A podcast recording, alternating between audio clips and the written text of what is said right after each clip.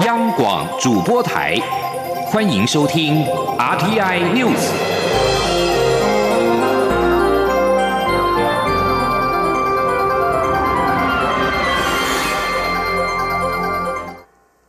各位好，我是主播王玉伟，欢迎收听这节央广主播台提供给您的 RTI News 新闻。首先带您关注。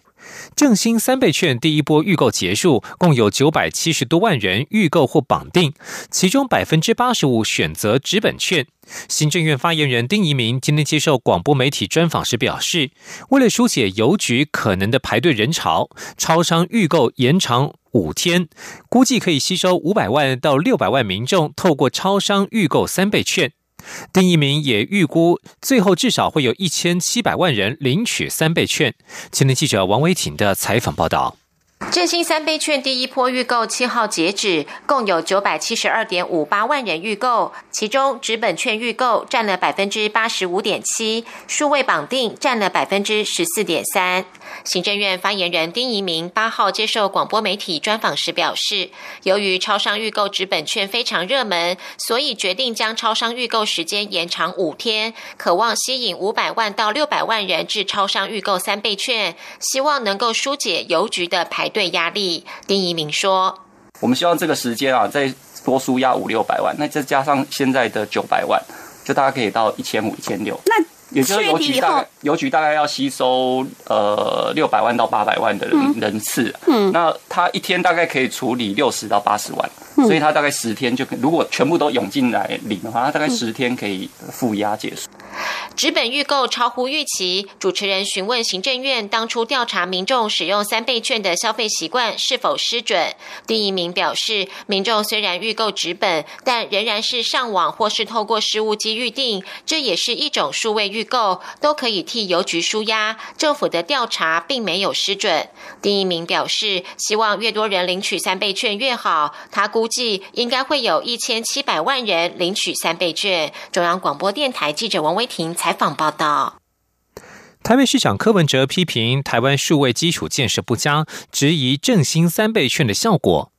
丁一鸣今天表示，三倍券不会没有效果。柯文哲应该没有去过超商买过东西，超商分店密集，小白单优惠很多，民众自然会选择去超商消费。他认为三倍券已经达到好领、好刺激的目标，至于好不好用，则要看实际上路之后的情况。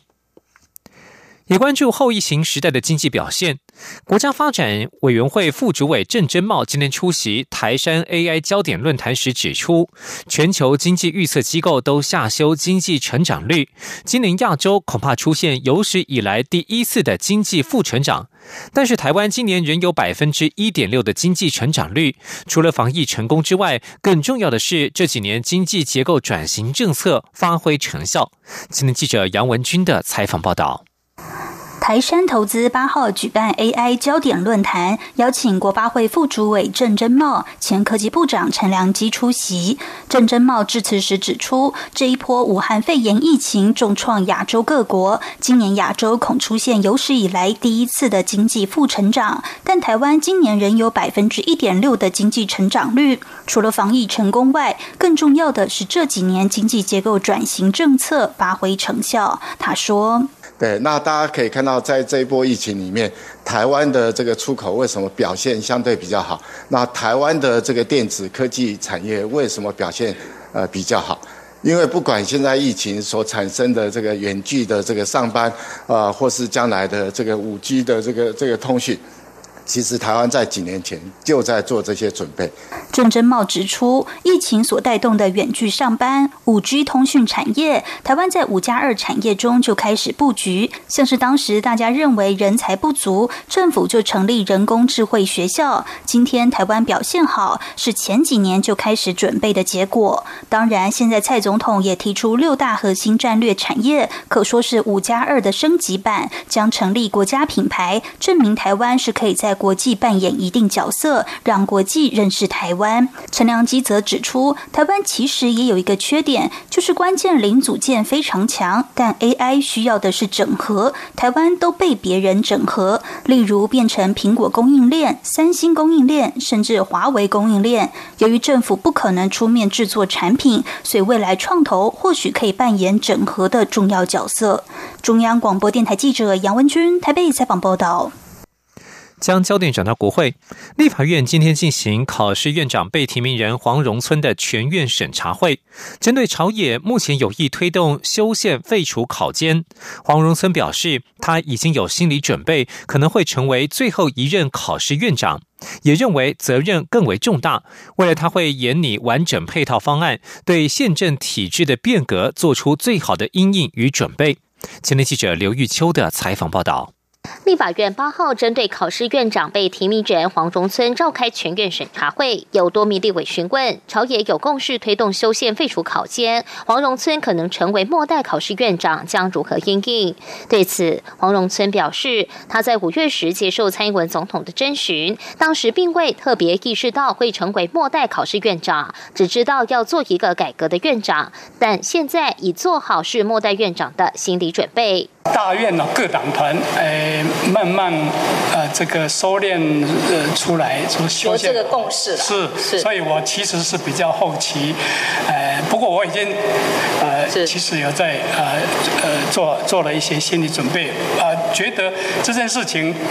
真的是责任重大，说不定更值呃更更有可以那个要要要去做的事情啊，要好好想一下，我还还没有完全想好，就是。黄荣村也在书面说明中指出。有关废考监两院的修宪主张，他很清楚，这是许多人长期的主张。现在立院各党也有类似意见，但修宪是立院全责，也是公民意志的展现。任何有助于提升宪政运作与政府效能的改革方案，他绝对支持，不会有本位主义。洪荣村并说，未来他会与考试院同仁研拟完整配套方案，对宪政体制的变革做出最好的应应准备。而在修宪完成前，新的。考试院团队会与行政院充分合作，精进考全保训的基金治理业务。倘若修宪完成，如何让业务不间断并有效推动，必须在修宪过程中妥予设计。这也是他与未来考试院团队无可回避的使命。中央广播电台记者刘秋采访报道。国民党立院党团总召林维洲今天上午接受广播节目专访时表示，废除考监两院是党团内的主流意见。目前有三种版本，包括直接废除、冻结考监，以及比照任务型国代的做法，尊重党团自主。今天央广记者刘品熙的采访报道：立法院临时会将处理考监两院的人事同意权案。国民党立法院党团总召林维洲八号上午接受广播节目专访时表示。国民党已经开过党团大会，也跟党中央讨论过。国民党对于废考监没有特定的立场，尊重党团自主。党团也会尊重个别委员的提案权，个别委员可以提案废除考监两院，或是冻结考监。另外，还有一种做法，就是比照过去任务型国代的做法，让这一届的考监委员成为最后一届，讨论出未来要把考监的功能移到什么单位。林维洲说：“废考监是党团内的主流意见。如果废除考监，就把考试院跟监察院的功能分别移到行政院跟立法院，缩小规模，以免造成工作困难。”他说：“如果把考试院跟监察院现在目前的职权分到其他单位，行政院呢跟立法院是可以的吗？是啊，其实就是等于就三权分立的国家一样嘛，对的，没有五权变三权，对。”那为什么要这样分？大家有时候会讲说啊，那些功能既然要维持啊，为什么要把它废掉？有它的原因呐，就是因为你不需要成立一个院，你知道吗？那个院哦，跟立法院一样大，跟总统府一样大，那反而造成什么呢？工作的困难。对于国民党团是否会行使监察委员同意权投票，林维洲说，党团还在研拟策略，基本上会进入审查。国民党希望可以问倒这些监委被提名人，至于最后要怎么抗争或表达诉求，就属于战术部分。此外，对于前大法官许玉秀日前投书指蔡英文总统将大法官吕太郎叫去总统府并当面呵斥一事，林维洲表示此举完全违宪，总统不能跟大法官有任何往来。他要求蔡总统说明清楚并道歉，吕太郎则应该辞职下台。央广记者刘聘熙在台北的采访报道。关心国际焦点。美国联邦调查局 FBI 局长瑞伊表示，根据他们的调查，如果美国官员、议员想访问台湾，中国会动用各种手段阻挠。中国也会试图直接或间接影响美国官员的立场。中间人有时候甚至不知道自己遭到利用。瑞伊在七号出席华府哈德逊研究所研讨会，他以台湾为例指出，如果有美国官员、州长或是国会议员有意访问台湾，中国会透过企业或媒体施压，因为这些企业或媒体希望进入中国企业并与中国合作，而给予中国一定的影响力，透过公开或私下方式影响美国官员，不论是公开警告，或是透过官员选区内的企业在中国经营为要挟。向美国官员施压取消访台计划。瑞伊表示，中国若无法直接影响这些官员，则会采取间接的方式，尽全力接近这名官员或其信任的身边人进行游说，让他们为中国说话，从而影响这名官员的立场。许多中间人甚至并没有意识到遭到中国利用。另外，法国三大情报单位公布联合报告，揭露许多证据显示，北京受益驻法大使馆透过选择性分送口罩与物资的策略，不仅强化对侨胞的控制，同时利用口罩笼络地方政要。巴黎十三区市政府表示，他们在没有要求协助的情况之下，突然就收到二十五万片的口罩，物资是由当地的中国协会捐赠。他们要求报道中国正面的消息。继续关注港区国安法。北京中央驻港国安公署今天正式在香港开设，铜锣湾闹区的维景酒店成了国安公署的总部。这个单位将监督香港政府执行港区国安法。港区国安法将对分裂国家、颠覆恐怖主义和外国势力勾结的行为予以惩处，最高可处终身监禁。在中国实施港区国安法之后，美国科技龙头微软与视讯软体 Zoom 在七号加入其他大型网络公司的行列，暂时拒绝香港政府索取用户各自的要求。而 Twitter 和 Google 也都表示不会配合港府索取各自的要求。而在美国的反制措施方面，彭博社引述消息人士报道，美国总统川普的高级顾问们正在研拟削弱港币对美元的自由兑换。这项提议可能限缩香港银行购买美元的能力。部分美国政府官员担心，此举只会伤害香港银行和美国，而非中国。香港财政司司长陈茂波上个月曾经表示，香港无意改变紧盯美元的政策。现在，英国和美国等国家强烈反对港区国安法，但是德国政府反应却是相对温和。德国总理梅克尔仍强调与中国对话的重要性。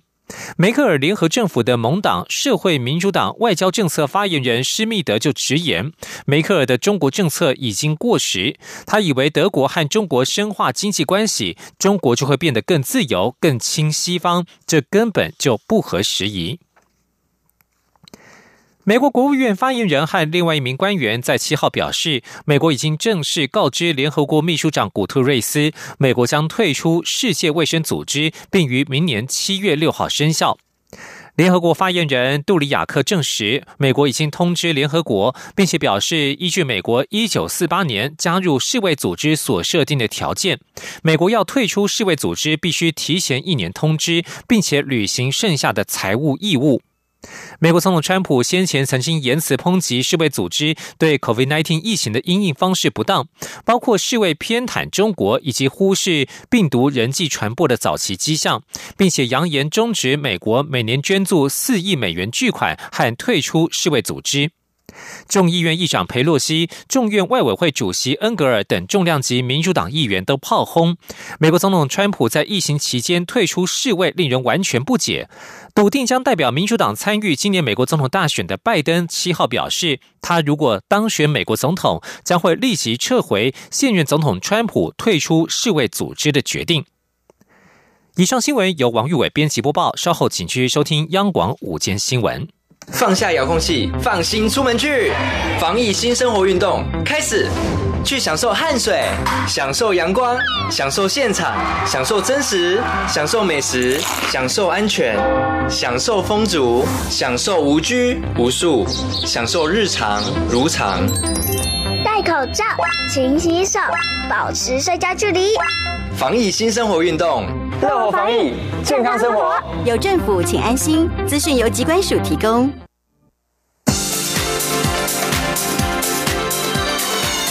这里是中央广播电台台湾之音，欢迎继续收听新闻。听众朋友您好，我是张顺祥，欢迎您继续收听新闻。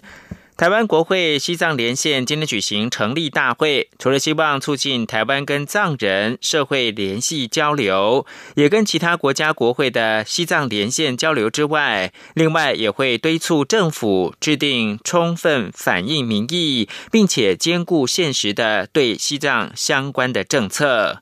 西藏连线的会长，也就是立委林长佐表示。未来还将协助在台藏人的生活问题，并致力发挥台湾在印太地区的影响力，彰显台湾价值。请听央广记者王兆坤的报道。有四十六位朝野立委参与的台湾国会西藏连线成立。会长林长所表示，面对中国暴政，台湾坚守自由民主及人权普世价值。西藏连线将持续与世界各国国会西藏连线串联，参与国际社会关注西藏自由，支持人权民主。藏人行政中央驻台代表达瓦才仁表示，中国在香港实施国安法，就像过去和西藏签订的和平协议，都显现中共背信弃义，有迹可循。他说：“中国不管是对西藏、对香港以及对他，所以说我们大家都共同面对同一个强权、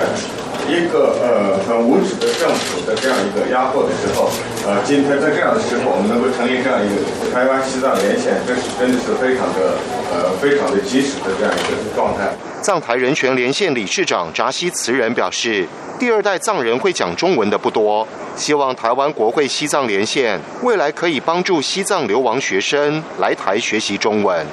关于达赖喇嘛访台议题，林长佐指出，台湾应更开放表达意见，所以只要达赖喇嘛方便，台湾应随时欢迎。希望他能尽快来台访问。中央广播电台记者王兆坤台北采访报道。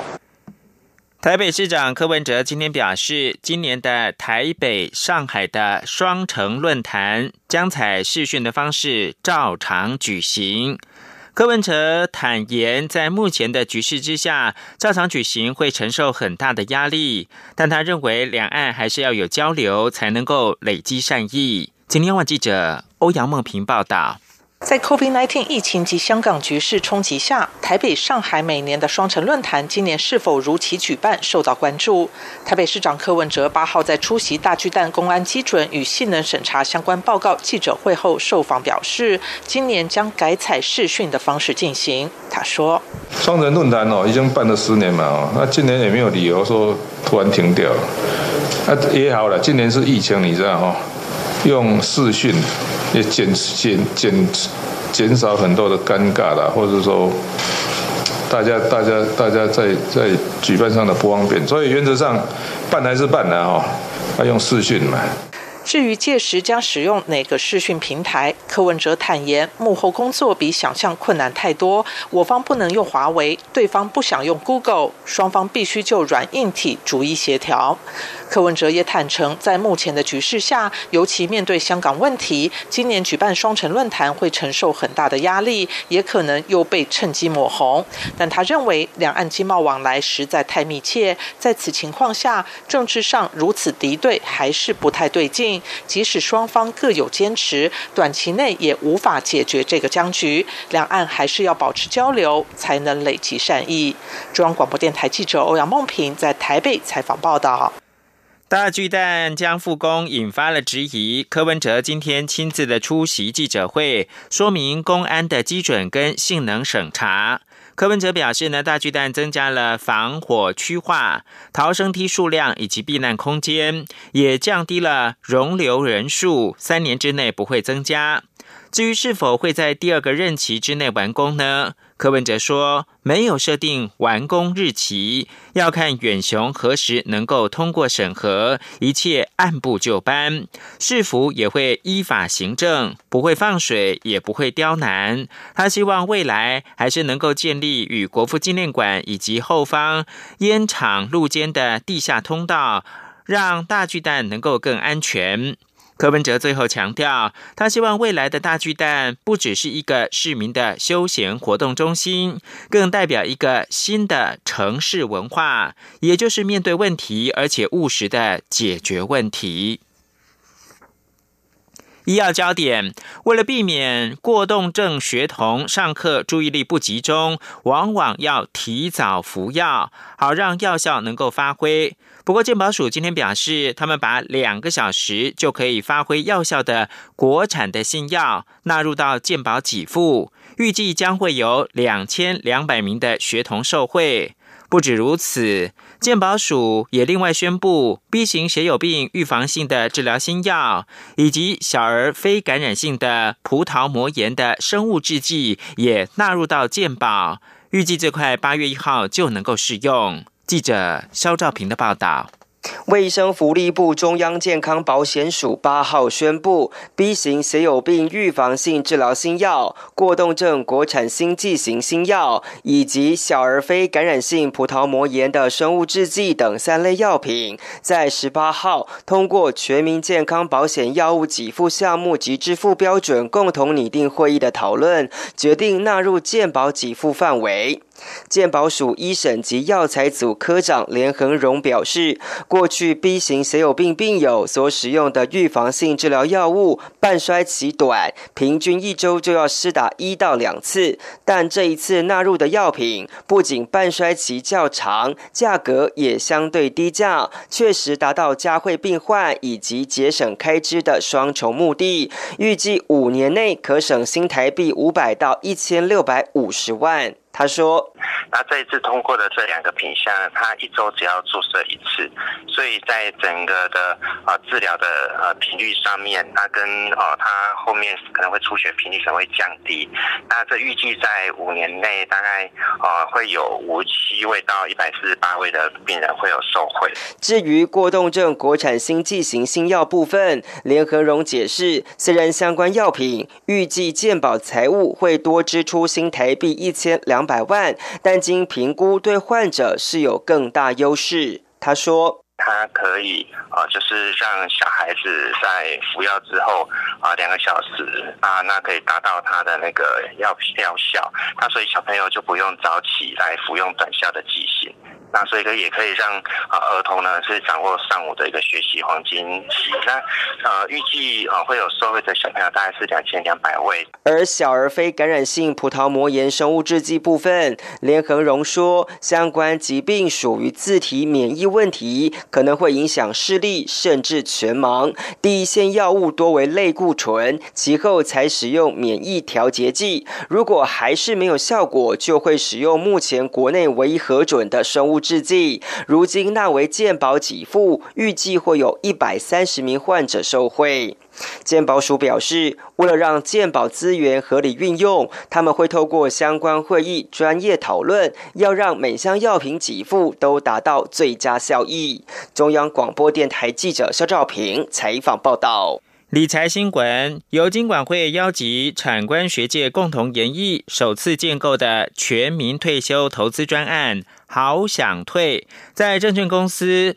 基付通的执行之下，去年吸引了十一点三万人报名，最终申购总人数是四点一万人，每个月总投资的金额达到新台币三点五亿。由于近期因为疫情的影响，金融市场比较动荡。好想退也严拟了近期要推出第二波，进一步的推广国人对于退休理财的观念。请听央广记者陈林信宏报道。今年以来，受到俗称武汉肺炎的 COVID-19 疫情影响，金融市场出现大幅波动。全台最大线上基金交易平台基富通总经理黄志渊指出，过去如果遇到像这样大幅波动的金融市场，赎回量会相当大，但今年却很特别，反而有很多资金进场买股票型基金，包括像是科技、能源以及黄金类等商品。他说：“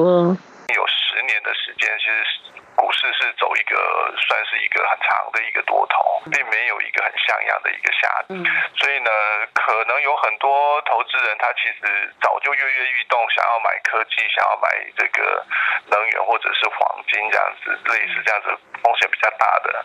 这样子一个一个资产类别，但是都找不到时间。那好不容易有一个疫情这样子一一个大跌这样子，他们反而愿意冲进来买。有些人进场抢进，当然也有获利出场的资金。黄志渊分析，过去十年造就市场多头，因此也有获利就出场的短期资金。不过，他认为短进短出的资金风险相当大，因为大部分的投资人会看错时间点，以为现在下跌就赶快进场，但没想到又跌得更深，又仓促停损退场，之后股市或购买的标的又反转向上，反而造就亏损。因此，他认为投资基金最好的方式就是定期定额且长时间分散风险。